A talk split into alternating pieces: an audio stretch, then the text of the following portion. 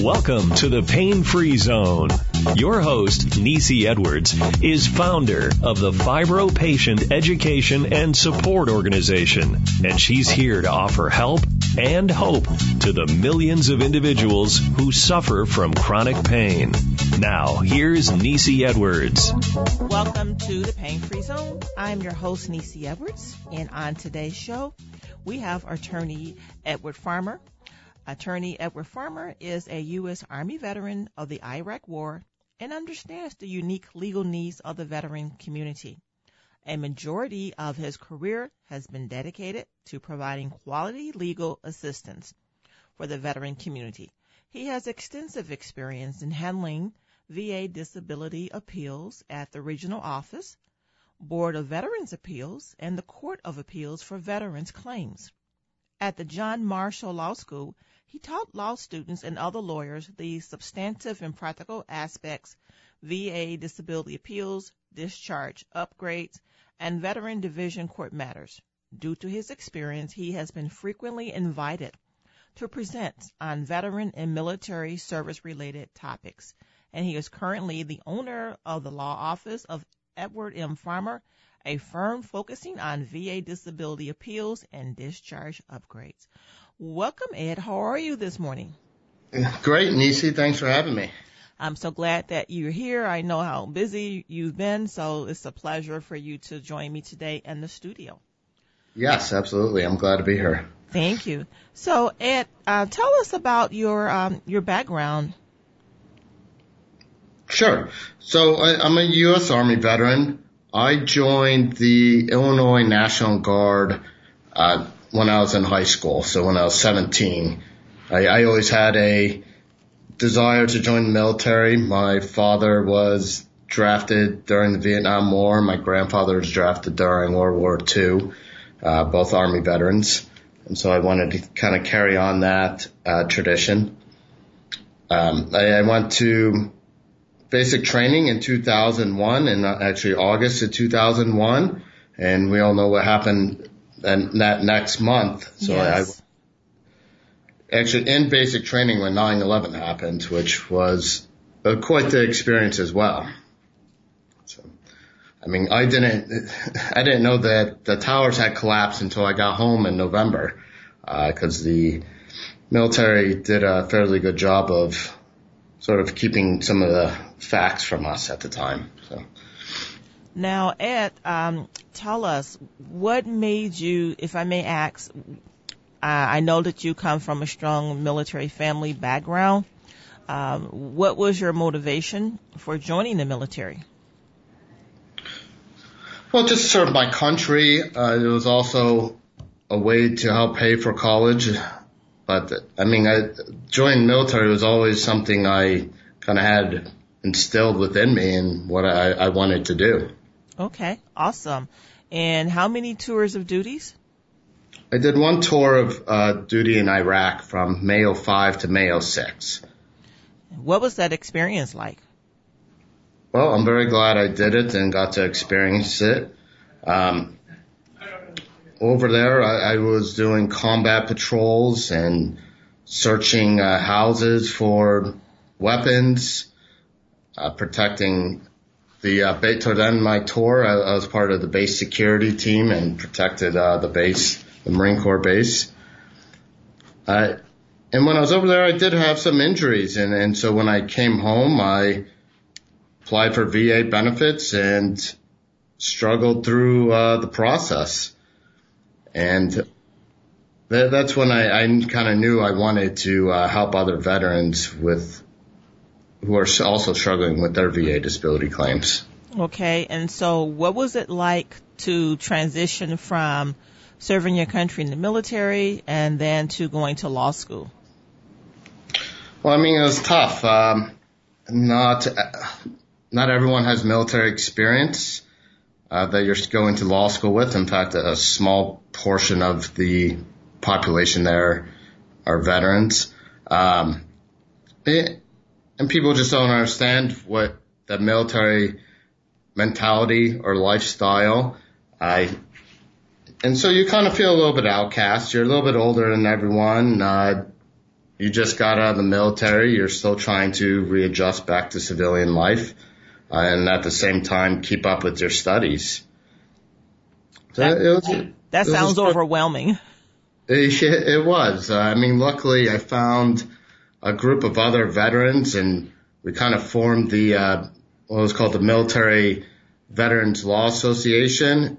And it was sort of a support group for us and we kind of helped each other through, uh, law school. Oh, that, that's awesome to have that level of support. Now, um, you went to school at the John Marshall Law School? Uh, no, I actually graduated law school from Valparaiso uh, University School of Law in Valparaiso, Indiana. Oh, okay. So, Hoosier Town. Okay. In Indiana. Yes. All right. I don't know if you're aware of this, but I was born and raised in Northwest Indiana. So, okay. Awesome. All right. Yes. Yeah, you're familiar with Valpo then. Yes, I am. Very much so. Now, what I'm curious to know is, your specialty, your firm focuses on VA disability appeals and discharge updates. Is that, um, I'm not going to say a large area because I know it's a large area with many vets needing assistance, needing to know what their benefits are. But are there really very many attorneys specializing in that area of law? No, in fact, there's not many at all. I, I would say there's probably a thousand attorneys nationwide that do it to the level that I, I do it on a daily basis. Um, and in Chicago, I'm the only one I know of that does it to this extent. That's what I was thinking because when I think about our vets, um, the care and the services that they need, and I've been following a lot of the discussions that I've seen on some of the blogs as well as in the news that even for our vets, for example, to get um, medical care and treatment. You know, getting uh, their benefits with Social Security and other benefits. Many don't even know where to turn, and it doesn't sound like there is a lot of support out there for them in terms of knowing what their rights are and how to proceed. Well, they, they have the veteran service organizations uh, such as American Legion and AMVETS and the VFW, and they assist uh, with filing new claims and helping with appeals. But they, they're trying to help so many guys at once, uh, and they, they have a limited resources that it, it's tough for them to give, um, a lot of individual attention to the claims. So in the VA world, you actually can't hire an attorney until you apply and you get denied and then you could hire them to help with the uh, uh, appeals process. So, yeah, you're, you're right. There's not a whole lot of resources for vets who are trying to file new claims.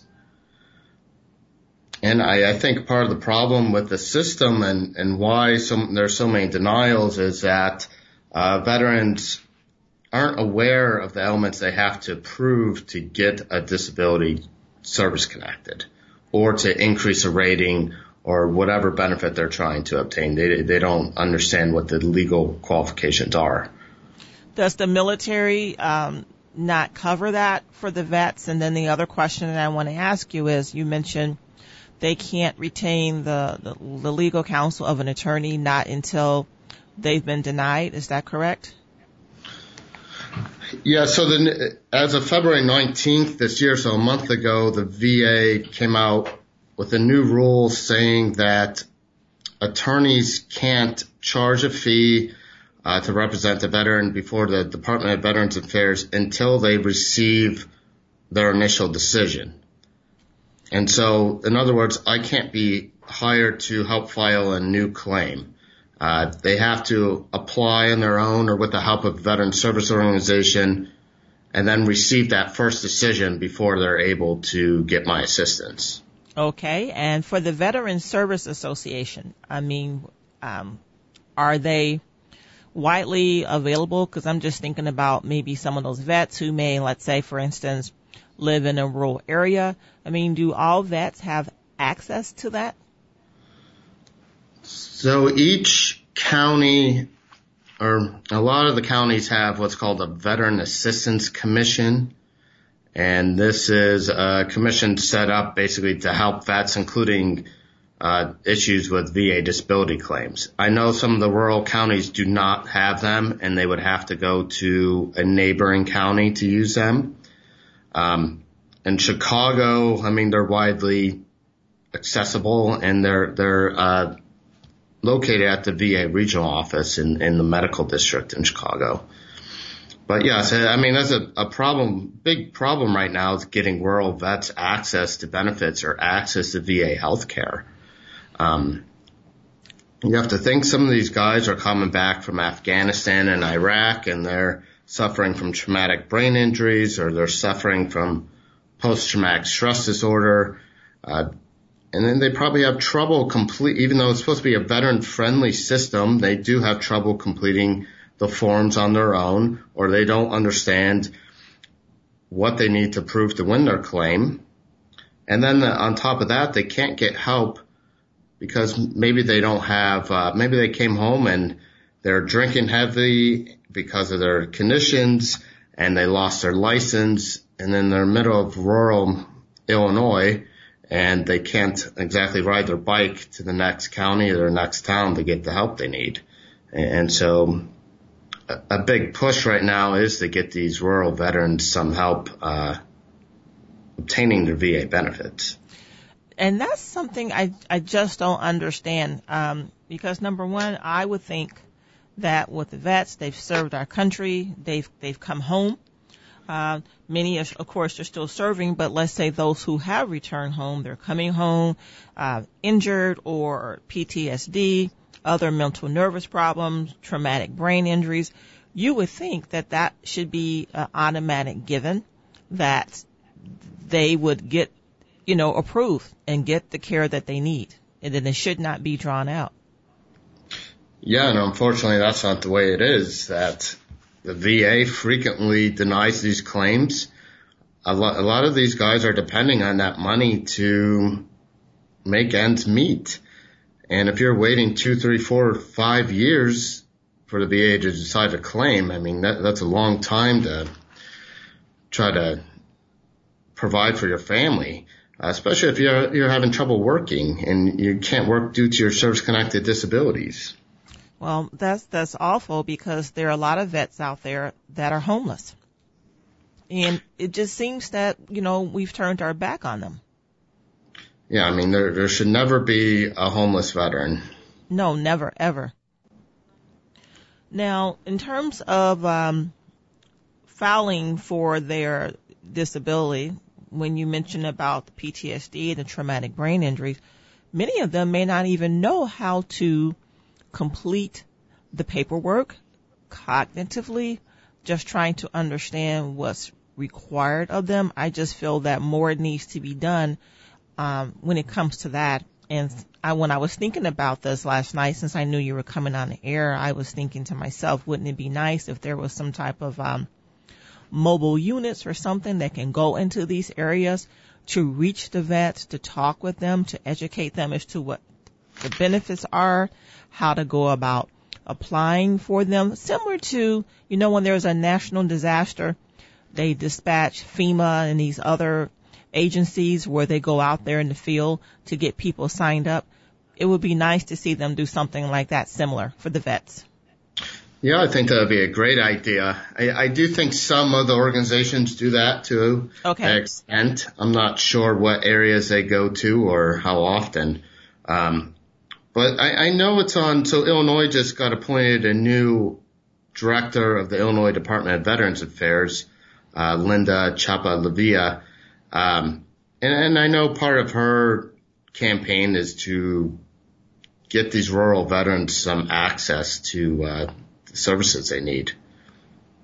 Now, what are some of the benefits? Because um, many don't seem to understand what the benefits are. I, I know a lot of vets. Um, my brother and my father, another relative, served uh, in the military, and um, even talking to some friends who served in the military, they don't even seem to understand or know what their benefits are, even down to, for example, housing. You know, so let's say that they want to go purchase a home, for example, to know even what those VA benefits are. Sure. I mean, there's a there's numerous VA benefits. I, I'm sure I don't even there's some I don't know about yet. Um, I mean, the big one that I deal with, the two big monetary benefits. The, the first one's called service connected disability benefits. And, and that's for, that's compensation for disabilities, uh, incurred in or a result of the uh, service member's service. So it's a monthly payment to that veteran, uh, the amount of money, the amount of the payments based on the severity of the injury. And that's, those are the type of cases I normally deal with. There's another uh, benefit for wartime veterans. It's, it's called the VA pension. Uh, so this is a, a needs-based benefit, which means that there's, there's a certain income requirement you have to be under to qualify. And so you have to be a wartime veteran, so serve at least one day during a period of war. You have to have honorable service, and you have to be over 65 or completely disabled. But the disabilities do not have to be service related. Okay. And then your income and assets have to be limited as well. Uh, so typically it's, it's under about $12,000 a year for a single veteran. But that's not a, a lot of money to live off of when you think about the cost of living, you think about housing, you think about food, shelter, medical care. I mean, a variety of things that they're going to need. No, it's not a lot of money at all. In fact, it's it's basically the federal poverty level is what they're paying you. Um, but I mean, twelve thousand dollars a year to some guys is is better than nothing. So they they True. take that. Um, and the VA does have some housing assistance for homeless vets. Uh, the big one is called HUD VASH. So they could get a housing subsidy, uh, for a place to live until they get back up on their feet. And you said HUD VASH, HUD HUD VASH, is that V-A-S-H or how, do, how are you spelling that? Yes, uh, HUD dash VASH. So it's, it's, okay. a, it's a housing voucher for homeless veterans. Okay. And these vouchers for the homeless veterans, um, the, okay, they get the voucher. Are they limited to certain areas? Because with the vouchers, correct me if I'm wrong, is, isn't, wouldn't one of the problems be, okay, now that I have that voucher, finding quality housing in a safe environment? Yeah, I believe that that could be a potential problem. I, I know that is an issue with some other vouchers. I think I, I could be wrong on this, but I believe that the VA has their own properties which they put uh, the veterans into. So they're, they're actually, I think they're located a lot of times on uh, VA property. But yeah, I'm not sure about the. I've never heard a veteran say they had to wait for the voucher or wait for housing. You do hear that with some of the other ones because there's nothing available. Uh, I have not heard that with the VA vouchers. Okay. Now, who comes up and decides that it should be FPL, the federal poverty level? I mean, why is it that amount and not more? That's that's what the Congress said in implementing the uh, the rule that the people who are under the poverty level will qualify for this benefit. Now, there, there's an exception. So, say for as an example, a single vet he has to make under twelve thousand dollars a year to qualify for the for the benefit, and say he gets twelve thousand dollars a year from Social Security, so he would be disqualified. But if he also had twelve thousand dollars in unreimbursed medical expenses, he could use that to reduce his countable income. And so reimbursed medical expenses reduce the amount of income you have, and that could technically qualify you for the benefit as well. I don't think many Americans are even aware as to what the limitness is for this. I mean, because again, so, okay, they get, let's say 12 grand, but if they're getting social security and let's say it's 12 grand, that cancels that out. And again, we're still not looking at uh, a lot of money. And um, not to get into politics or anything like that, but what I find disturbing is, okay, you go, you fight for your country, you you come home, we can spend all this money to you know fight all these other wars. It just seems to me it should be more money that goes to our veterans for their needs. I mean, 12 grand, again, not much money. No, I, I completely agree. Um, and it's a problem. The VA is a broken system and I'm not sure what the solution is to fix it. I mean, that the staff there are overworked and undertrained and they're expected to be lawyers and doctors and whatever else they're expected to be, and they rush the decisions and they decide them incorrectly, and then the veteran sits in the appeals process for two, three years, waiting for his claim to be decided.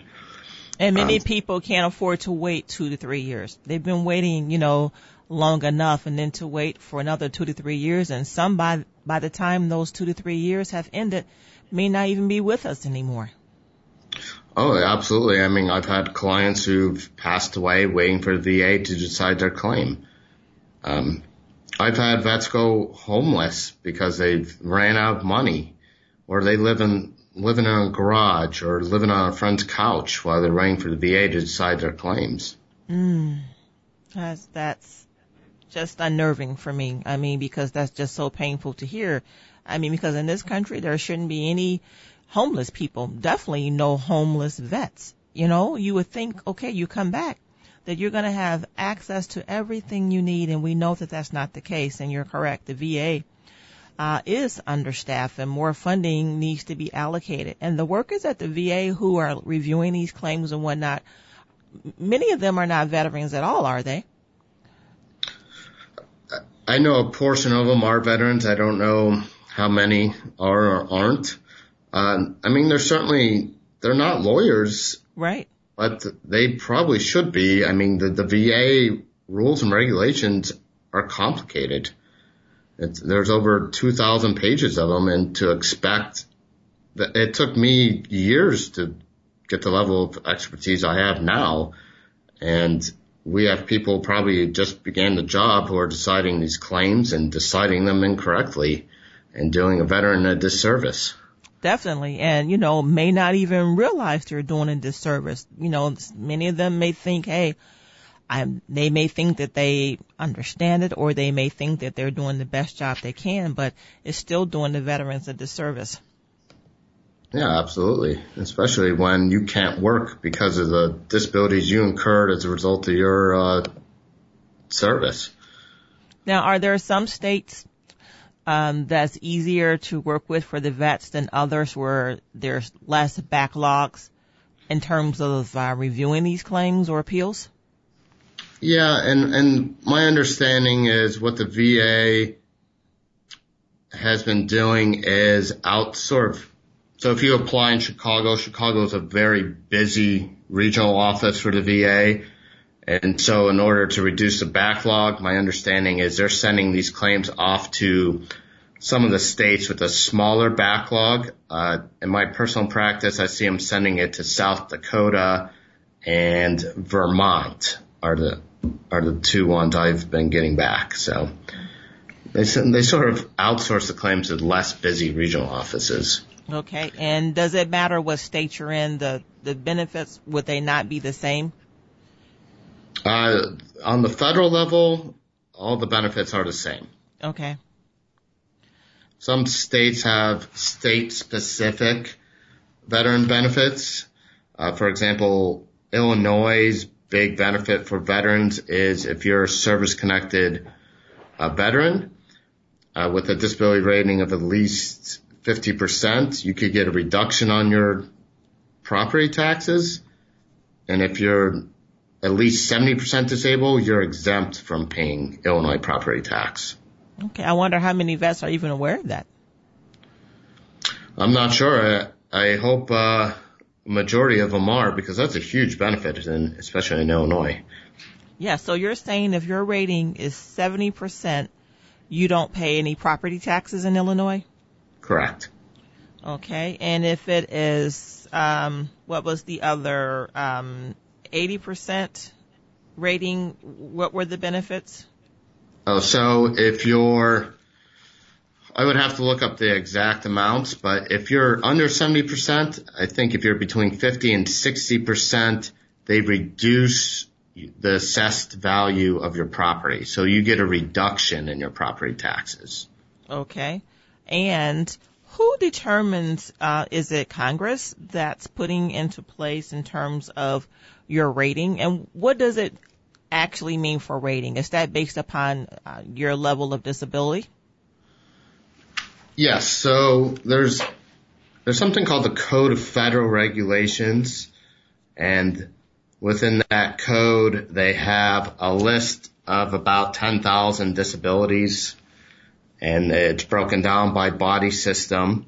And then each disability has a list of symptoms and a corresponding rating for those symptoms. And so if you meet all the symptoms for a 10% rating for that disability, then that's what the VA will assign to you. Okay. Now I'm curious to know, do you um, have many clients or have you run across very many cases where the clients have fibromyalgia? Uh, I, someone contacted me a month ago due to my website, um, some information that they saw and they mentioned to me that there are a lot of veterans that have been diagnosed with fibromyalgia. I haven't personally uh, come across a lot in my practice, a, a few, but there is a high portion of veterans with fibromyalgia, especially Persian Gulf vets. Yes.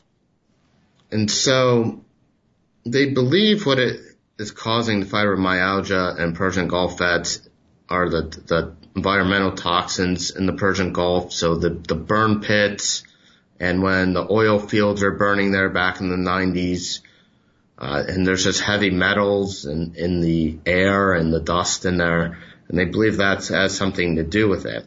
But there hasn't been a whole lot of medical or scientific evidence confirming that link.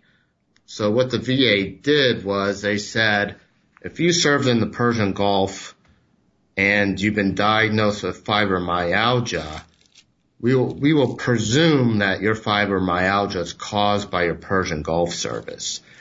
So in other words, if you apply for fibromyalgia to the VA and you served in the Persian Gulf, you don't have to prove that that fibromyalgia was caused by your service. It, it's a legal presumption. And so it makes it easier for vets to win fibromyalgia claims, which is probably why I don't see those claims very often because the VA is actually probably granting them. Okay. Now, what about vets that are Vietnam era vets that did not see combat or were in a place to claim Agent Orange? I get a lot of those questions all the time where people will say, well, what about my situation? You know, I was a Vietnam era vet. I didn't see combat, but yet, um, I'm having difficulties getting my disability approved. Are, are they applying for fibromyalgia or just in, just generally? Just generally. Okay. Uh, so a lot of Vietnam vets, I mean, actually majority of my clients are Vietnam era. Um, and this is because many of them waited many years before they started filing. They either felt they didn't deserve the benefits or they didn't, maybe, many times they didn't start having the issues until 40, 50 years after service. Uh, for example, Agent Orange conditions don't show up until 40, 50 years later sometimes.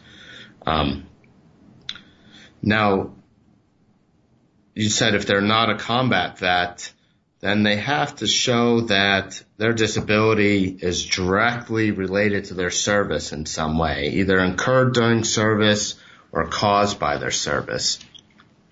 Okay. Uh, if they're if they're claiming it as a result of Agent Orange, that makes it a lot easier for them because similar to the fibromyalgia presumption, mm-hmm. there's actually, there's an Agent Orange presumption too. And what that says is if you were, if you were within Vietnam during the Vietnam War, then you're presumed to have been exposed to Agent Orange.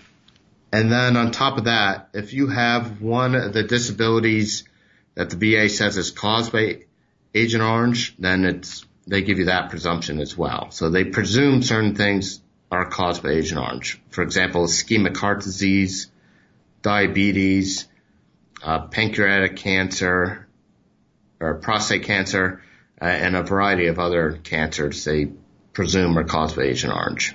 Okay. So since they're uh, assumed that they're caused um, by uh, Agent Orange, is there a special area uh, within the Veterans Administration that maybe work more closely with those vets affected by Agent Orange? Because I would imagine that uh, the side effects of being exposed to that uh, last a lifetime. I'm not aware of any special unit or division within the VA that works just with Agent Orange. Uh, veterans No. Um, in fact, so a big case just came out uh, involving Agent Orange. So up until last month or a couple months ago, the VA said the only people who are presumed exposed to Agent Orange are those who step foot on Vietnam soil or were in the inner waterways of Vietnam. And so they excluded Navy vets who were within the territorial waters of Vietnam, um, saying that they were not exposed to Agent Orange, although they're suffering from Agent Orange related conditions. And a court, the federal U.S. Federal Circuit Court of Appeals just ruled that, uh, they have to grant that presumption to Navy vets. That's awesome. Yeah, so now over 80,000 Navy vets are now entitled to benefits from the VA for is, Agent Orange. Is that going to, uh, I would imagine that there's a, a humongous backlog, backlog of claims waiting to be processed for that. Yeah, they, well, they think 80,000 are entitled to it.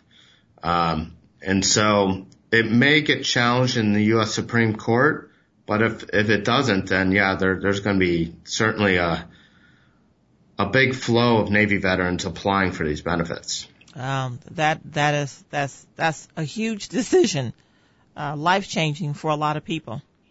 Yes, and I'm sure a lot of Navy vets aren't aware of it yet either. Um, I did just post an article about it on my blog as well. So. Okay, I will look for that, and if it's okay with you, I would like to share that with my audience as well. Oh yeah, absolutely. Now, I'm curious to know something, and I get asked this question all the time. Why do the vast number of attorneys refrain from taking on VA disability benefits? I mean, disability cases. I'm, I'm thinking, and I could be wrong, you're the expert, I'm thinking it could be because of all the, like you mentioned about the documents, um, all the detail regarding, you know, the laws, the rules, the regulation that they may not be well versed, especially if they've never served in the military. They may not even know where to even begin. I would think that for something like this, it would work well with someone who served in the military, someone such as yourself who understands these rules and regulations and maybe the the vast number of other attorneys haven't had time to really study these rules and regulations.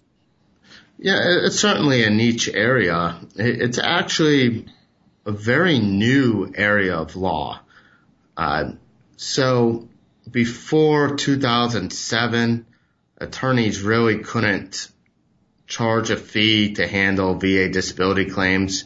They, the rule actually said they could charge, I think, $10, which was a, a rule dating back to the Civil War. Okay. And then in 2007, Congress changed the rules to say that an attorney could charge a fee for after a VA, uh, a veteran receives a denial and he is ready to appeal the decision. And so I think that that kept a lot of attorneys out of the area. Uh, and it's only since 2007 that they're learning that this area of law exists and they're getting involved. But yeah, it's, it's, it's a lot to learn. It's a lot to pick up on. And if you're not doing it on a day to day basis, you could get quickly overwhelmed, especially with the way the, the VA operates. Um, And uh, I think another part of that keeps attorneys out is it's a very slow process. So you may pick, I may pick up a case today and it may not be resolved for another three years. Mm-hmm. And that's a, a, long time to kind of carry a case. Um, and, and so I think that also is a turn off to a lot of attorneys. Oh, absolutely. That's a long, that's a very, very long time. And if you're not really well versed in all the knowledge that you need, you likewise could still be doing a disservice to the vets. Well, right, correct. If you don't know what you're doing, you could really bungle somebody's claim and now they're waiting a couple more years to, uh, get that resolved and fix the error True. Now, one thing I want, I do want to talk to you about too before I forget is, in the state of Illinois, uh, I've been following this uh, closely. Uh, uh medicinal cannabis. I attended uh, an event in 2018, and I met a veteran at this event. It was geared towards uh, medicinal cannabis. You know what you need to know, learning about the benefits of it. Now, does the the VA not allow vets to use medicinal cannabis? So there was was a point in time where the VA was telling veterans who were on state approved medical cannabis that they couldn't use the Veteran Health Administration uh, or participate in substance abuse counseling or they denied them pain medication because they were using cannabis. Now the VA's policy is that they will not preclude a veteran from participating in those programs if they have state approved medical cannabis, but they still take the position that the cannabis is illegal under federal law. It's, it's still a schedule one drug and they do not allow their doctors to sign off on any documentation that could be used to obtain uh, state approved cannabis.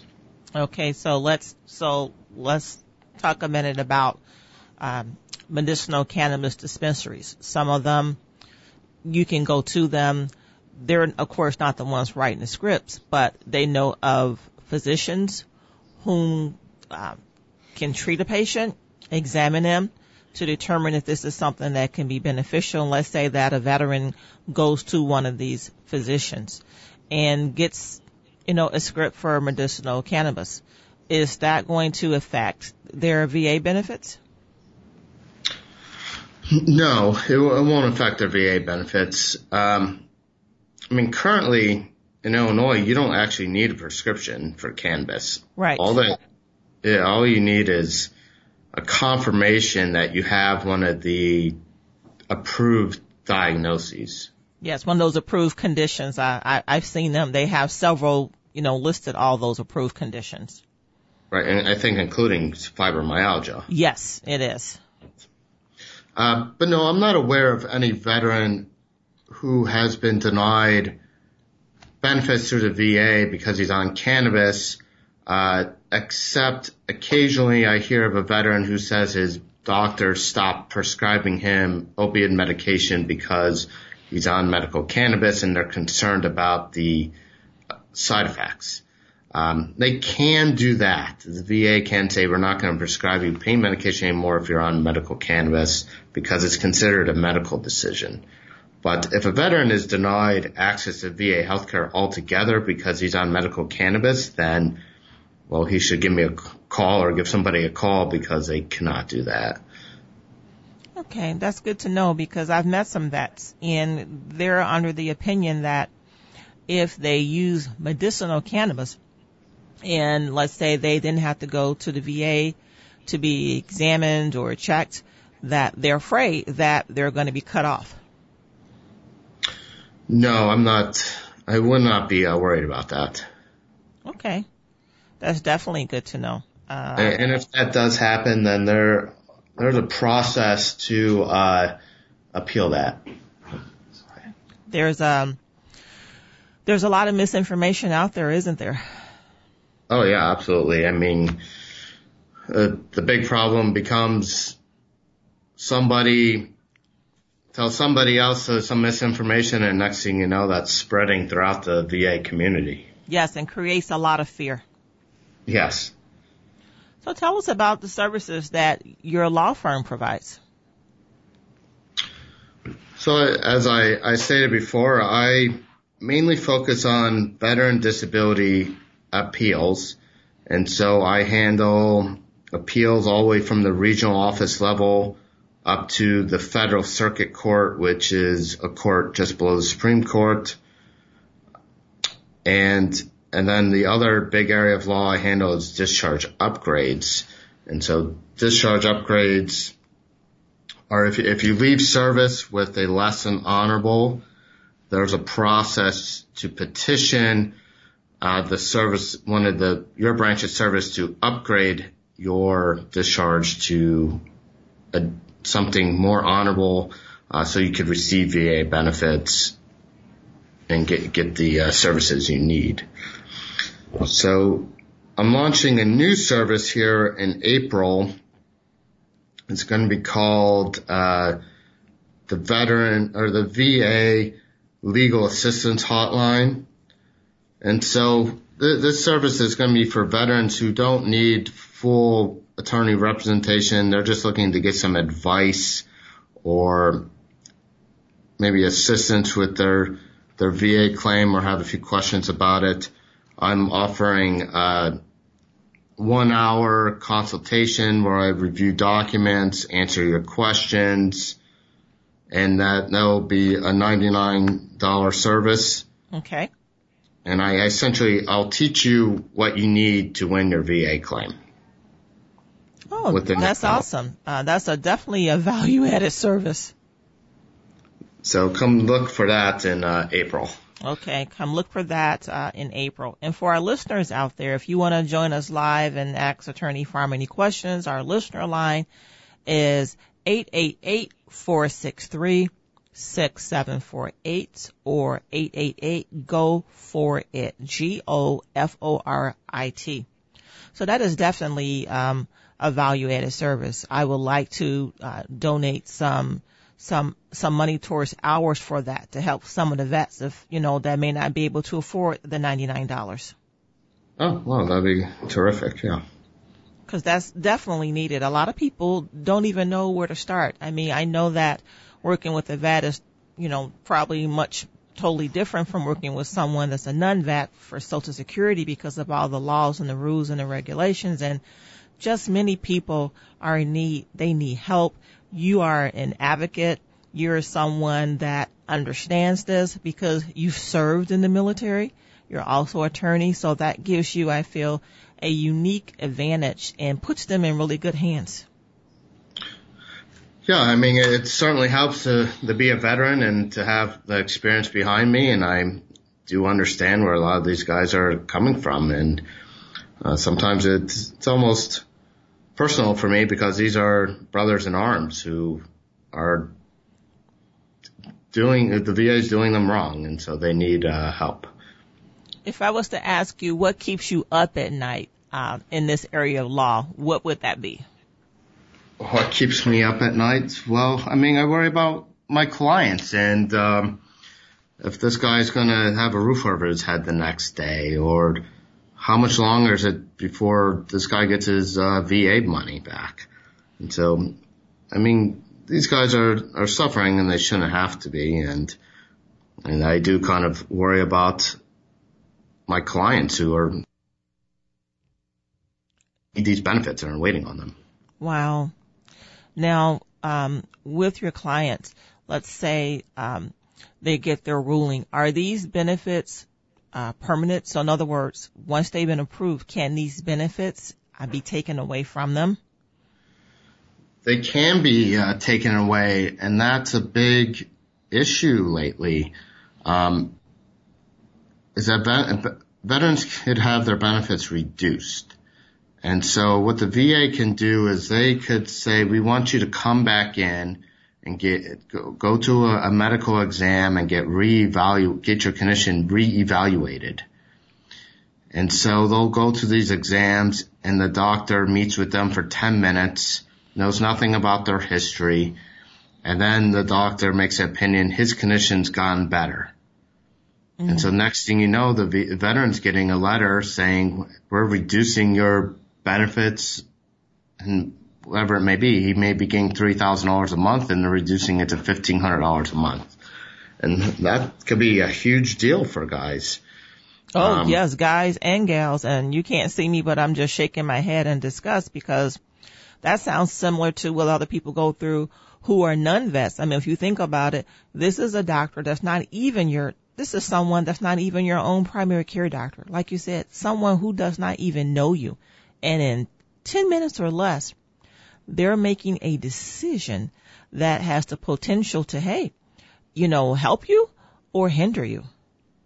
No, absolutely. And, uh, on top of that, the VA adjudicators who are proposing these reductions don't understand the due process necessary to actually reduce them. And so they break VA law in reducing their benefits. And now the vet has to go through the appeals process just to get back the benefits he's been entitled to the whole time. And I mean, they'll p- pay him back to the day they reduced it, but he still has to find a way to make up that missing income for those couple years. True, and the damage has already been done. Right. What about mental nervous benefits um, for the vets? Um, you have a lot of them who who have returned from the war. They've seen so much. They've endured so much. My concern is for those that are still over there in various countries, still serving. You know, um, they've been on tour after tour after tour of duty, haven't been back home. My concern is, okay, what effects is this having on them long periods of time, being exposed to everything that they've been exposed to? All right. And well, the VA has gone much better about providing mental health care to veterans coming home. Um, there has been improvement there, uh, especially at Jesse Brown and Hines here in Chicago. But the, problem are the veterans, like we discussed before, these rural veterans who may slip through the cracks and, or maybe not have access to VA health care. I mean, if, if you have to travel hour plus to your nearest VA facility, you probably aren't going to do that. And especially if you don't have public transportation or, or you don't own a car, uh, how are you going to get there? And so you never get tr- treat your mental health condition and you continue to get worse and kind of s- slide down this slippery slope. Um, so uh, expanding VA healthcare and mental health services to the rural vets, I think should be a, a top priority um, for this administration. Oh, I totally agree because um, it's, it's definitely needed. I mean, because people assume, oh, well, they have transportation. Everyone doesn't have access to transportation, and if you don't have any income coming in, guess what? You can't afford to pay for a taxi, a Uber, uh, a Lyft, or whatever it may be. Exactly. If those services are even available in your area. oh, oh, let's not forget about that. Uh, that's true. I, I just feel, Ed, that a lot of people don't get it till they got it. You know what I mean? You know, they can talk all day about, okay, well, the vets have access to everything when veterans do not. I think about my brother. Um, my brother is deceased and, um, he was a Marine and he served in Vietnam. You know, he went away uh, to war one way. You know, when he returned, you know, he came back uh, a different way. And I think about all of the problems he had with, you know, mental and nervous condition, um, just the PTSD, uh, a, a number of things, and just trying to get support. And some things that I've learned uh, from my brother's experience don't share with family members. And we would do our best to rally around him, you know, if there was a financial need or whatever it was. He did get his, you know, service disability 100%, but there were still other needs on the mental and nervous side, things that we couldn't provide. Right. I mean, PTSD wasn't recognized until the 80s. Yes. and now, I mean, thankfully the uh, military is finally starting to recognize that these guys are coming home with mental health conditions and they're a little more sympathetic to it. Um, in fact, we were talking about these discharge upgrades earlier where guys maybe had some misconduct in service and they got discharged with less than honorable and, and that's precluding them from getting their benefits. Um, a couple years ago, the Secretary of Defense, Secretary Hagel, finally recognized, hey, a lot of these Vietnam veterans, the reason they were probably acting up or drinking heavy or went AWOL is they're probably suffering from a post-traumatic stress disorder and that was their way of coping with it. And, and so the guidance now is if you're a Vietnam veteran and you suffer from post-traumatic stress disorder and there's some sort of misconduct involved that led you to get a less than honorable discharge, then they're going to give the, those veterans some liberal and special consideration in their uh, petition for upgrade. Okay. Now, um, in terms of lay people such as myself who have not served in the military, what are some ways we can get involved to help our vets, to support them? So they always have what are called uh, stand downs, so veteran stand downs, and what these are is people from the community get together and provide various services to veterans. So usually there's like some sort of attorney or legal aid agency. Uh, there's the Veterans Assistance Commission's usually there helping these guys get food and stuff. Uh, they usually have coats. There's someone there. I went to one where someone was giving out free haircuts. And so there's a lot you could do at the uh, veteran stand downs to assist. I, I, think their schedule is listed on uh, the va.gov. VA.gov. Okay, stand mm-hmm. down. Okay, I'm gonna look for that. And um, when you were speaking earlier about the federal courts that decided in favor of the Blue Water Navy veterans, was that the Procopio versus Wilkie case? Yes, uh, Prosopio. Yes. Prosopio, thank you. Yes. So for our listeners, those of you uh, who may have family members that were Blue Water Navy veterans. Uh, Attorney Ed Farmer mentioned earlier about the federal courts deciding in the favor of those Navy veterans. So um, you definitely want to check it out. Definitely uh, follow up with Attorney Farmer because um, he is. This is a niche area. So if you're looking for legal representation or you have some questions and you heard him mention that Ed, correct me if I'm wrong, April 1st, that's when you're going to be rolling out your new service. Is that correct? Uh, yeah, so I plan on having it in April. I don't know if it'll be the first, but. Sorry, April, you're going to be rolling it out. I got, I jumped ahead of myself. I got yeah. so excited. I'll be sure to keep posted. Okay, definitely do that. And so, um, tell my audience, uh, we're just about out of time, but uh, tell my audience where they can connect with you. Sure. So the office number is 1-800-700-4174 or my website is www.vetlawoffice.com.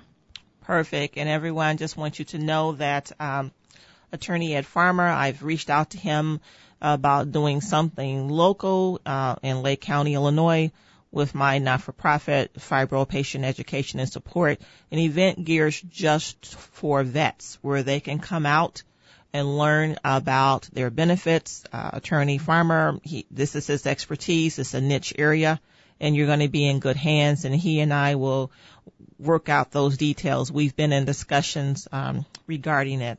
And also check out our website, www.fibromyalgiapatienteducation.info, because uh, Attorney Farmer also writes uh, regular blog posts for us on a variety of different topics geared towards veterans and their benefits. So Ed, it's been a pleasure having you on the show. I welcome you to come back anytime your schedule permits because as you are aware, this is an area that I really want to work more closely with, to become more involved with. And uh, I just really appreciate all that you do um, to help veterans get their benefits and to educate them. Uh, thank you, Nisi. It's, it's been a real pleasure. I'd be happy to come back anytime. It was really fun.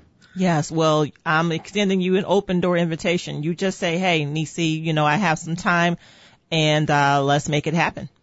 Okay, I, sounds great. Thank you. Uh, enjoy the rest of your day. All right, thank you, Nisi. You too. Bye-bye. Bye.